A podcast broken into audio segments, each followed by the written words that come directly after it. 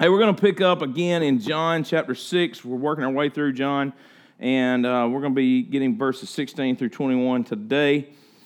Uh, we're going to read, and then I want to pray over the word. So this is what it says. Uh, when evening came, his disciples went down to the sea. They got into a boat and started across the sea to Capernaum. Darkness had already set in, but Jesus had not yet come to them. Then a high wind arose, and the sea began to churn. After they had rowed about three or Jesus walking on the sea. If I would this, in the name of Jesus, I just want y'all to know after yesterday. They saw Jesus walking on the sea. He was coming near the boat, and they were afraid. But he said to them, "It is I, don't be afraid." Then they were willing to take him on board, and at once the boat was at the shore where they were heading. Let's pray over the word. Father, thank you. I thank you for your word and for your promises. I thank you for who you are. God, I pray that Uh, today, that even in just this little short passage, that we will see something that is powerful and meaningful in our lives and that will impact us. And God, that will let us see into both who you are, what you have done, but who you want to be and what you want to do in our lives today. Your scripture was not written just so that we could have some historical record, but instead so that we could have this insight into your character and your nature. And God, I pray that you will help us to see ourselves in the disciples and to see how that you can truly change us and the moments of our lives as well. And so we just give you all the praise and all the glory. We pray and believe these things in the name of your Son and our strong Savior, Jesus Christ. The church together said, amen. So here's what we got going on. So it, it's gotten dark. Jesus had not come back to the disciples. Remember, right before this, in chapter six, we've got the situation where they don't have food for everybody, and this, this great mass of people, we see it says there was five thousand men, that didn't count women and children, that were out there. We see the five loaves, the two fish. Uh, Jesus takes, multiplies those, and people are fed. And then at the end of that passage, right around fourteen and fifteen, we see where he says that, Um, you know, John speaks and says that when Jesus saw that they were going to come and take him by force, they were going to make him king and all this, and he he goes away from them, goes back into the mountains, and uh, goes to spend some time by by himself. So the disciples are hanging out because they're going to go across this body of water, and it's getting dark. Jesus has not come back, so what did they do? They go ahead and they go on with the journey. As they set out on this journey by themselves, a high wind comes up, causes a sea to start to churn. There's there's big waves, all this kind of stuff. You got to imagine that. Wind is howling, the wind is swirling, waves are swelling and crashing. Uh, you know, they got to imagine that there could be something terrible that's going to happen. Now, these guys are fishermen, they're sailors, so they're not necessarily distraught or worried, but again, you know, you start out and you get out onto the on the sea, and it's about a six-mile course, actually. From where they were to where they were going would be about six miles at the furthest point. And so all of a sudden you get this storm that comes up, and they're out in the middle of us, and then, and then they've rowed for three or four miles.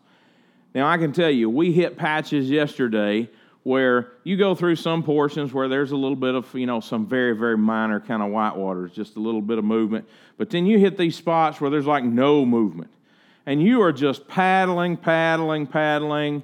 And, you know, we're some of us, we're not small guys. Let's just be honest. I know y'all are thinking, you're not a big guy. And I appreciate you thinking that. It was nice of you. But it's not true. I, I know, I mean... I know it's messing with your, you know, your optic, you know, right now. You're going, oh, you know, okay, just go ahead and admit it, you know. Yeah, so I'm, I'm, we're in this boat, and I'm in my kayak, and these guys are in theirs, and, and you're hearing people go, man, you tired? I'm like, what do you think? I mean, do you think we're tired? I mean, we've been on this for like four hours. We haven't eaten lunch yet because we kept thinking we were going to get past the halfway mark. We were going to find the spot where we were going to stop and make our sandwiches. We weren't there yet. It's tough work, man. We're just paddling. We're paddling away. So I can understand these guys, like three or four miles, they've been rowing. And, and even worse, they're rowing in this massive storm. There's waves everywhere. The wind's howling, and they're out here rowing this boat. And suddenly, they look out across this body of water, and what do they see? They see this form, this apparition, this this, it looked, it's a person, and he's walking across the water. And he's coming toward them. Now, knowing that during this time period that sailors are very superstitious, I'm not saying sailors aren't superstitious now, but sailors were very superstitious. They had all kind of things they would do. I mean, you got to remember when you had when you had Jonah, you know, and and he's on he's on the boat and he's running from God. You know what they do? They start, man, we got to draw lots. We got to figure out why the gods are after us. You know what's going on? I mean, superstitious group of folks. And you look and see what looks basically you it could appear like a ghost that's coming walking across the water to you. Now, we can sit here and go, man, that was just Jesus. Right. If you're out on a pontoon boat down here at Riverside and there's a big storm comes up and all of a sudden you're looking across and somebody is walking across the top of the water, I don't know that you're going to be going, hey, that's probably Jesus right there. You know? You might be thinking, I don't know what that is, but y'all need to start rowing faster. We needs to get up out of here. I don't know, but but so they look across, and that's what they see right in the middle of all this commotion and danger. They see somebody walking across the sea. It's clear, though, they didn't recognize him, right? Because um, I don't know that I'm surprised by it. You got spray flying in their faces. You, you've got, they've been rowing hard. They're working hard. It's dark. It's not like, you know, we think of now where even though we were camping where there was no power, there was a massive light that was over our campsite. And so we had to kind of keep some of the windows on the camp on the on the tent zipped up because, I mean, it was just light pouring in. It's not like that in this case. I mean, these guys aren't out there with big lights around the harbor and all of this. This this is it's dark. They're out in the middle of it. So if there's some moonlight, that's what they got going on. And you got this ghostly figure walking across the water toward them. But we know that they couldn't. They didn't recognize that it was Jesus because of two things. Number one, it we see that they get afraid. There's not a real reason for them to be afraid of Jesus. They've been hanging out with him. They've just seen him multiply five loaves and two fishes and feed all these people. They've seen him turn water into wine. They've seen people be healed. They've seen all this stuff. So there's not a real reason to be afraid of him. And then we see the fact that Jesus has to speak to them and tell them, hey, don't be afraid because it's me. Now, I have this bad habit. I'm just going to be honest. Ever so often, I just like to scare people in my house. I'm just going to be honest with you, including the dog even. I'm sorry. I mean, but I know that's just bad. But, but, you know, I don't do it very often, but, you know, it, it just comes upon me.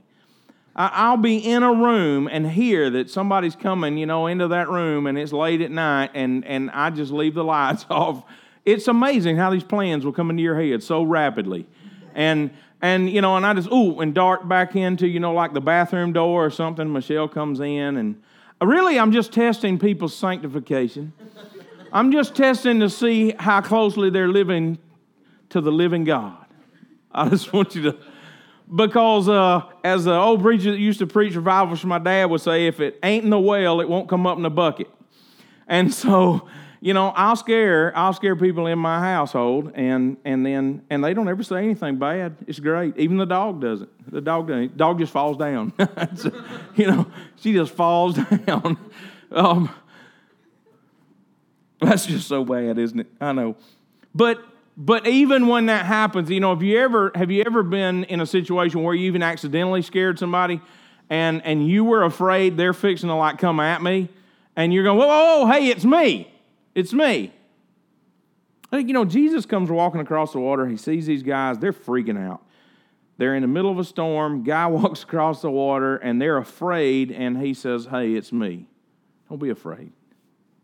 Don't be afraid. They were more concerned and more afraid of what he was doing than they were about recognizing who it was. And he didn't say, hey, don't be afraid, you know, this is a miracle, I can walk on water. No, he just said, don't be afraid because it's me. One of the things that I noticed in immediately following this in the passage is it says, then they were willing to take him on board. All right, so what does that mean? It means before then, they weren't willing for him to get in the boat. They're going, we don't know who you are, but you're not getting in the boat, right? I mean, we're going to make sure. I, I get kind of the impression they were going to find some way to try to repel him, you know, keep him out of the boat. Because once he tells them who he is, then they're willing for him to come in the boat with them. I'm going to get you somewhere. We're just laying a lot of this groundwork. Once they finally understand it, they're like, okay, come, come on in the boat with us. And so I want to give you just a handful of things because this is a really short passage that we've got today, but I want you to see a couple of parallels. I only have fifteen pages of notes today, and I'm just kidding. It's only two pages, guys. How about that? That's half my normal pages. That just means I have to give you a lot of extra stuff just, you know, off the cuff, right? Man, y'all aren't buying any, any jokes today. It's just terrible. Now, I, I want to keep it simple because this is a short passage. Here's a couple of parallels I want you to see between what was going on with these disciples and the boat and Jesus coming across the water into your life today. Number one, every one of us may encounter things in our lives that seem dark, overwhelming, and totally beyond our control. I don't, I don't know, you know, I don't, I don't really see anything in this particular passage about how afraid they were, how scared they were or not, or whatever. But I do know that they're in the dark. They're out on in a situation, in an environment that they don't really control, right? Nobody controls the ocean. Nobody except God. You're not controlling it. You're just in a boat and you're on it, and, and you just kind of adapt to it. But most of us will find ourselves at some point in our life where something happens that, that makes our life seem like it's very dark.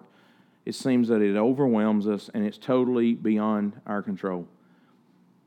Second thing, then, like the disciples, we may figuratively start rowing because we're going to see maybe we can outrun this storm that's coming up in our life, right? There's a lot of things that when they start to happen in our life, we start trying to figure out a way to outpace it. It's kind of like me saying, if I'd seen that snake, I would. It wouldn't have mattered how tired I was. It would. We were there. the The area that we stayed is Cherokee Rock Village, and there's these massive rocks. There were people all over back in these rocks. I mean, I'm, I'm talking. I'm talking like six, seven stories high, you know, type stuff, or maybe even more on some of them. And there were rock climbers from all over that were all in this area. And they, I mean, there were like five or six of them in groups, and there, there were probably, I don't know, Caleb, there was probably seven, eight groups of them that we saw back in, and they're climbing rocks and stuff, and we got a couple of pictures of these guys. We, you know, there's there's like there's like this this very pretty petite lady that, that is, uh, she's all the way at the top, having climbed this section, and she's fixing to rappel back down. We've got all these strapping teenage guys. We're trying to figure out if they can get from this handhold to that handhold that's like two feet off the ground. They'd be two feet off the ground. And we're taking pictures because because nobody was getting there. I'm just being honest. I'm just telling you, you know. And uh, so we're we're uh, we're seeing how easy it is to uh, to try to climb something you think, and you're not able to do it. And we're talking about, man, this is hard, except for like these people that are just like scurrying up this, this rock face.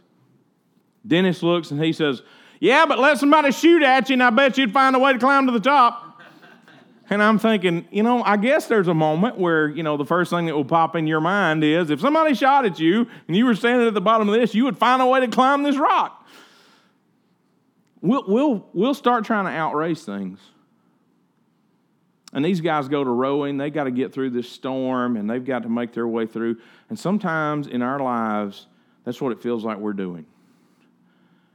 The storm has come up, and we go to rowing, and we're not getting anywhere fast. They've rowed three or four miles, but that means they're only about halfway there because it's a six-mile trip. And I can't imagine how long this has taken. We don't really get an indication of that. I don't... Just how long is this taking to try to row against a storm? And for a lot of folks, and honestly, you may be sitting here today and you're not really telling anybody about it or whatever else, but you have been rowing against a storm.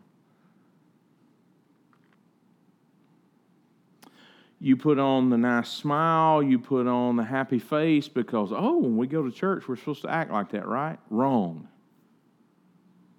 It's supposed to be a place of healing. It's supposed to be a place where we come together, and as Alexis sang in that song, that we that we come and we put stuff before Him, and we recognize that we're probably going to fall again, and we're going to have these problems, but He can make us new.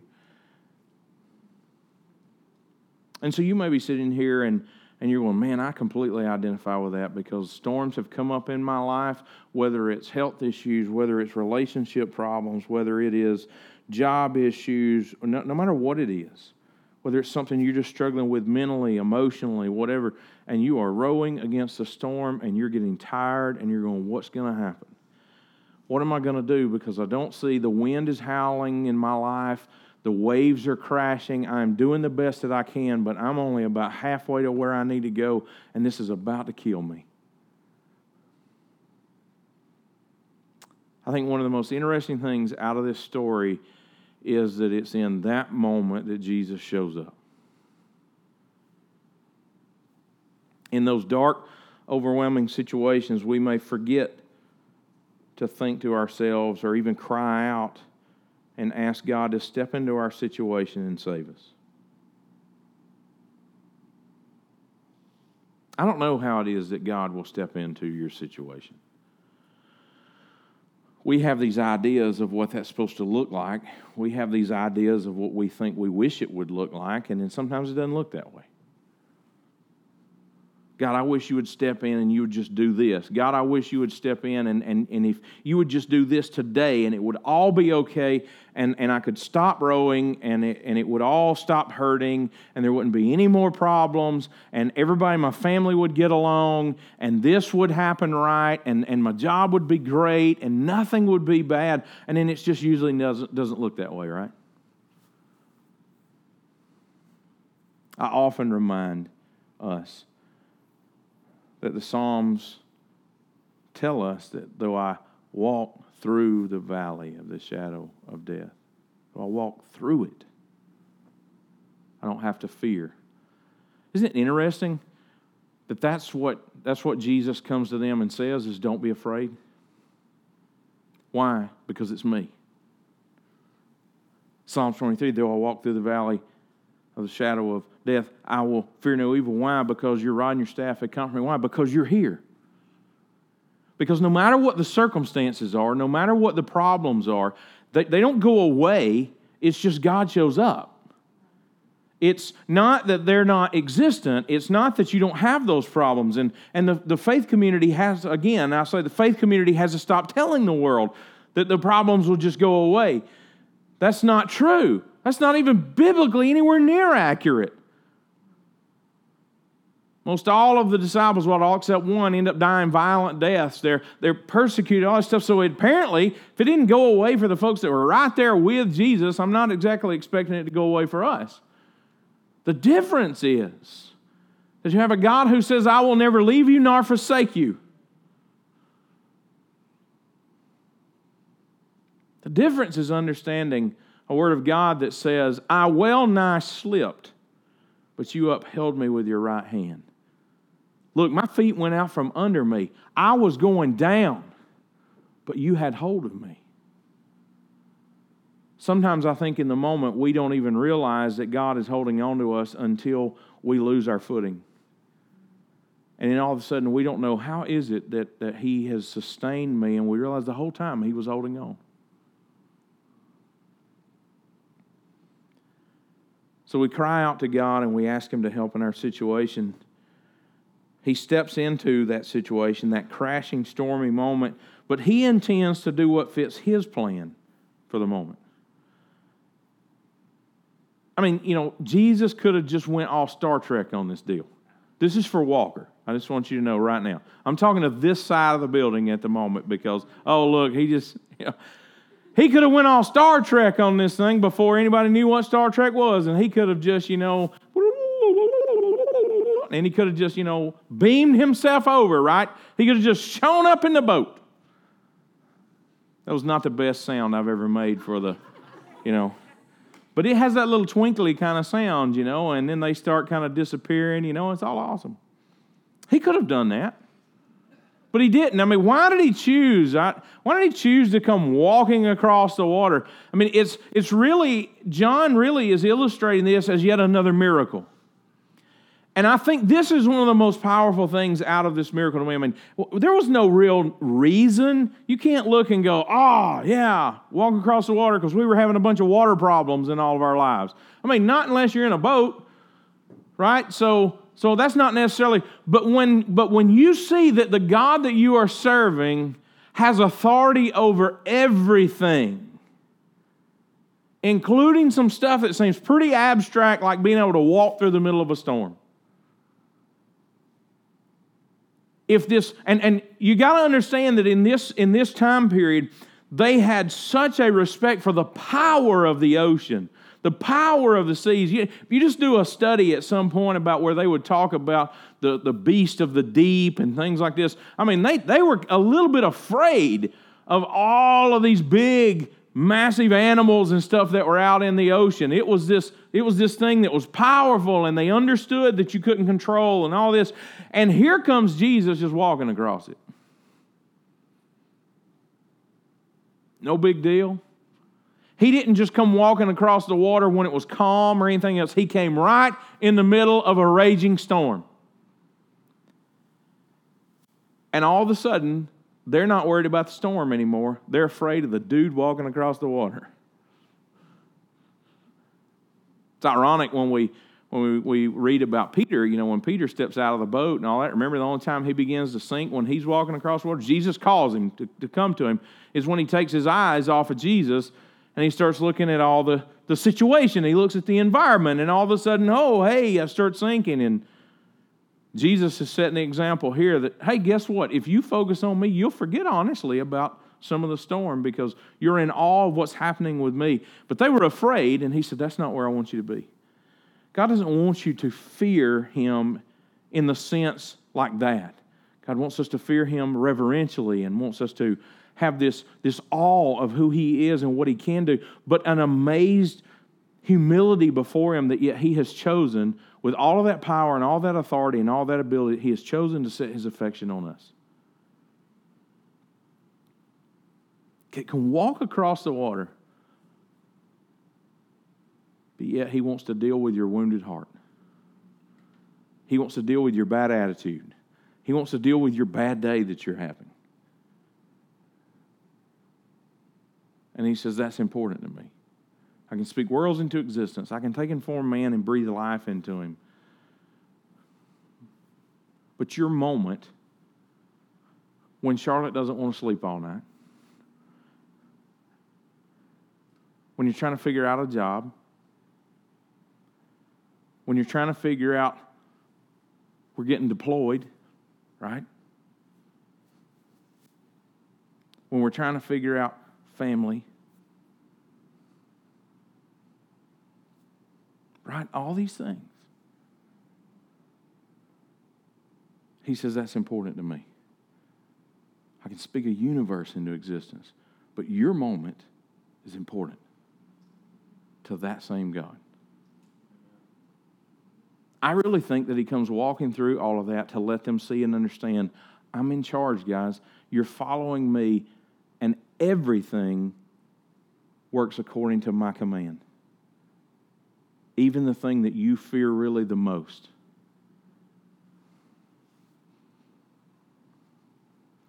So he steps into their moment. We don't see that they cried out for him. We don't see that they were, you know, going, man, we're in a storm. We need some help. He just showed up anyway.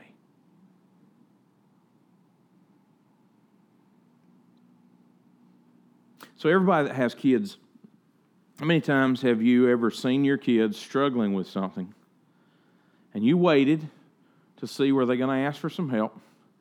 And then when you saw they needed some help, but they weren't really going to ask for it, how many of you have ever stepped in anyway and went ahead and helped, right? Yeah. I mean, you wouldn't sit there and go, well, you know what? Maybe he'll ask me to keep him from falling off that cliff, right? You know, maybe he's going to, you know, I'll just kind of sit here and watch. Let's see what happens. Well, should have cried out for help, right? I mean, that's not what we do. We step in, even in the moment when they're not realizing the danger or they're not crying out, and we step in. Why do we think we're any more different than what God is?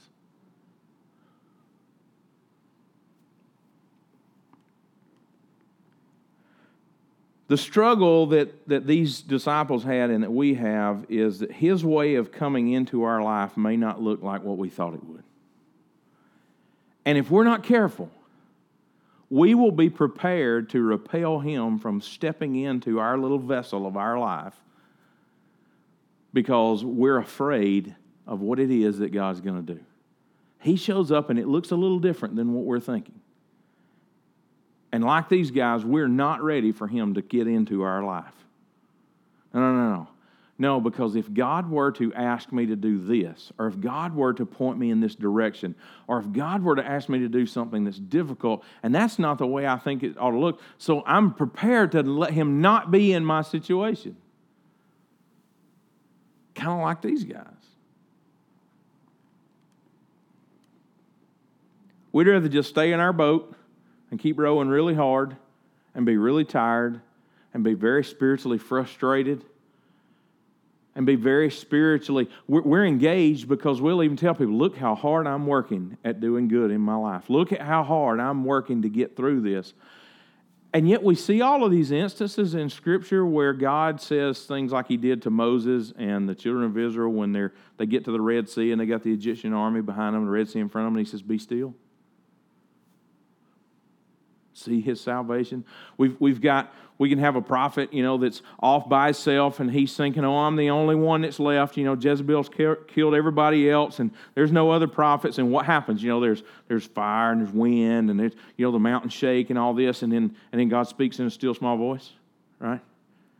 He says, oh, by the way, you're not the only one. See, we're so fixated on this idea that we need to work hard, we need to do something really hard to get out of this. We need to outrun the storm.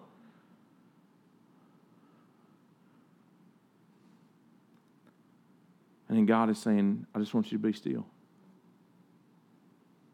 The irony of the scientific truth of the eye of a storm is that dead in the center of that thing is just peaceful. But yet it's happening all around it. I think that's one of the coolest examples of how God wants to be in our lives. Is that he says, I don't necessarily at times take you out of the storm, but I promise when I step into this, in the eye of the storm, you remain in control. That's one of the greatest songs. I love that song. Not always, but sometimes then we will find that God, upon our willingness to receive him into our lives and in our moments, can and, and may, doesn't mean that he will because he works according to his plan, but he has the ability to do exactly what he did with these disciples. You notice in, this, in that scripture, he says that then they allowed him to come into the boat, and what happened? And immediately they were at the destination. It's just, it's just there. I mean, it's not like, hey, the winds and the storm calmed down, and now they kind of took off, and an hour and a half later, hey, whoa, whoa, we, we rode fast now, we're there. It's just these guys say, okay, we don't have to be afraid, we can let you into our life, and God steps in, and they immediately get to the destination. Boom. There was your, there was your uh, hey, we just moved from here to there Star Trek thing. Teleport. There you go. You got to help me out. He knew I was struggling with that word. Boop, boop. I got you, bro. So I don't know that that, you know, that in any way that means that every time that you will just finally let God step into your life, that he's going to make everything go away and you just get to the destination. The destination was not the goal in this with, with Jesus. It wasn't about, hey, we need to get across the, the sea. It was, I need you to understand something about me as God, and I'm going to use this moment to do that. Sometimes even the things that we may be going through and the situations that we're experiencing, sometimes those things just come because of choices that other people have made. They come because of just a fallen world, all the stuff that happens to impact us. But the journey and and the, the place we're heading even is not always God's point. Sometimes it's what we're going to learn. Sometimes it's us seeing him and seeing him revealed and understanding more of his character and his nature, who he is. Because this moment may never happen again. And there are many things in our lives that if it happens, It will not happen again, because if it involves a person, if it involves the loss of a parent or something like that, that once they're gone, that won't happen again with that particular parent. So there are things in our lives that, that occur that they're very unique, but yet we can find something out universal about God in that moment that applies to another situation and another situation and another moment and another event, and all of a sudden it applies into someone else's life. Because you learn something about who God is and how God views you. One of the things I always I really like about Lance, he he says this quite a bit. He talks a lot uh, when our guys are together about seeing ourselves the way God sees us. We sometimes see ourselves the way we see ourselves, right? All the imperfections and all the flaws and all stuff. It's not that God doesn't necessarily see that that's a reality. It's just that when we've come to, to Christ and restored that relationship to God through the work that Christ did, now He sees us as He sees Christ. Man, we struggle with we struggle with that stuff. I wonder how many times that we just continue going through situations and moments in our lives alone, not realizing what God is wanting us to see out of that, simply because that God shows up in a way that we didn't think it was supposed to look like. Wasn't supposed to look like that.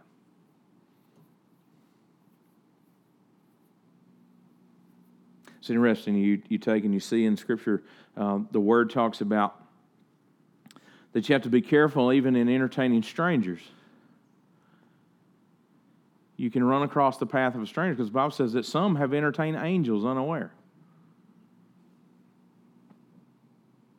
Not, I, I can't tell you that I've ever know that I've ever entertained an angel or anything other than my wife. Oh, that was, oh man, I'm leaving that one in the podcast. I just want you to know. Man, I felt like I just gained about five hundred brownie points right then. That was so awesome. That was not in my notes, but I thank the Holy Spirit for just dropping that one in there. See, He just stepped into my moment. I just want you to know. No. But look, here's, here's the thing. Sometimes people show up in your life. Sometimes things show up in your life. Sometimes events show up in your life. And on face value, you look at them and you say, I don't see what God is intending for me to get out of this. But then later down the road, you look back and say, wow, I had no idea when that started.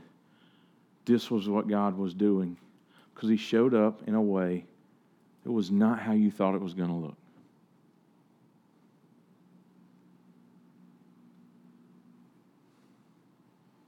I'm not talking about some weird thing, some unbiblical thing that people are looking for. Anytime you start doing a message like this, people are like, oh, oh, you know, he's going to talk about some weird manifestation or something like that. Now, because by the way, there's there's uh, there's way too many people trying to find some manifestation of God instead of pursuing an inhabitation of God's presence and who God is. I'll be honest with you, I don't really need God to show up and and do some one-moment thing as much as I want Him to just inhabit my life.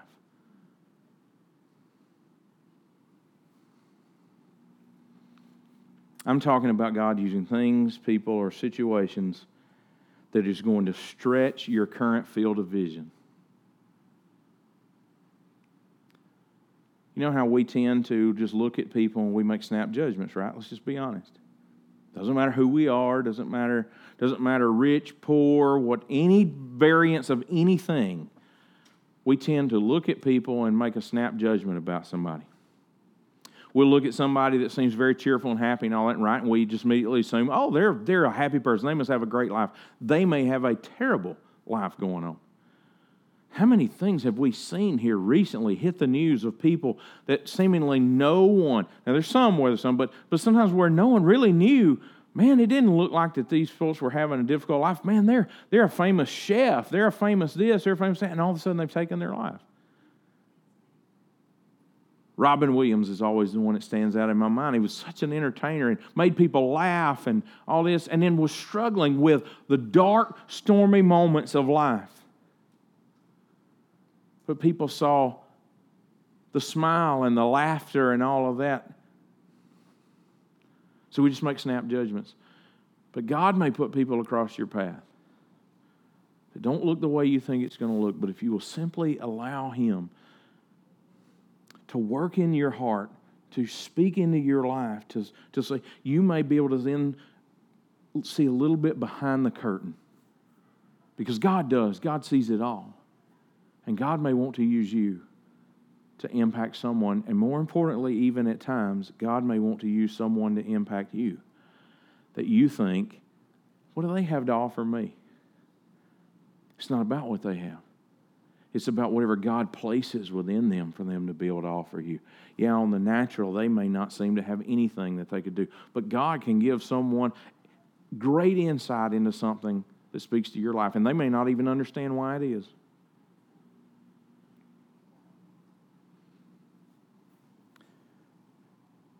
Just like these disciples, are you prepared to receive God moving in a situation in your life? Or instead, will you allow your fear to prevent Him from entering into your life and quite possibly doing something miraculous and immediate? These guys couldn't imagine Jesus walking across water. They'd never seen anything happen like that. But God's a creative God. He has the ability to do things in your life that you've never seen, you've never thought about, you've never imagined. He's just supplying an answer.